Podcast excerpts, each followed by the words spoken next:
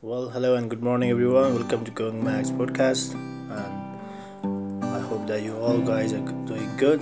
Today, I have come up with some uh, good stories or motivational stories by some people in the randomly in the sunnyskyz.com. So, firstly, I would like to dictate the story about uh, "Be Strong and Walk Away." Uh, it's by Ladybug. So it's posted in January 31, 2018. So let me read out the story. Don't let anyone bring you down so low as to hate them. Release them from hold that uh, hold they have on you and continue with peace in your heart. Life is short and it's not worth wasting your time trying to figure people out or prove anything to them. The only person you have to prove anything is to yourself. Strive to be the best person you can possibly be. Be strong and walk away. Holding on to the bitterness and anger will only hinder happiness. Your life is so much precious, to spend another minute worrying about someone that doesn't bring you happiness. Say goodbye and wish them well. After all, they have made you a stronger person. They will see the light someday. That's the best part, man. I also I also do the, I also feel the same thing. Be strong and walk away. Don't need to prove that somebody's good or bad. I really it the story really touched my heart. This is the true true my feelings as well. So let's move on to the another uh, story about, about Joseph J. Mazzella and John 2030, right? So let me let me read out the story. A Small Kindness by Joseph J. Mazzella. Right? I had abruptly run out of printer ink just when I needed it so I found myself making the long drive to only store around here that sells it. It was the worst possible time to shop. The store was packed with people and the wait at the checkout counter was long. I could see the stress and frustration on the faces of people around me. It was nowhere in the parking lot, and I found myself in the middle of the long line of cars waiting to pull out on the highway. As my car was inching forward, I saw her. She was young, thin, woman and with black skin tattered coat. She was holding a cardboard sign that read, Homeless, please help. I was at car uh, after her car drove past her while their drivers avoided their eyes. As I came closer, my better angels whispered in my ear, and I quickly grabbed my wallet and pulled out the little cash I had left.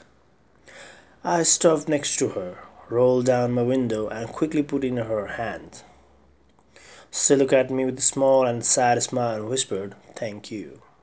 With the honking of the car behind me forced me to drive on. I drove away saying a prayer for her and hoping that I had helped her even a little. Did my small act of kindness make a difference for her? I don't know. Did it change the opinion of the driver behind me? Probably not. Was it important in the eyes of even? Definitely so. In this life, we all want to make great changes and do great things. But sometimes, small kindness is all God asks of us. Sometimes, a small kindness is all we can do. Sometimes, a small kindness is enough. Robert Fulghum once wrote, Maybe being a bleeding heart is always better than having a no heart at all. Let your heart guide you then. Fill your days with small kindness. Fill your life with love. And know there is always a home waiting for you in heaven. Wow, that's a very good story.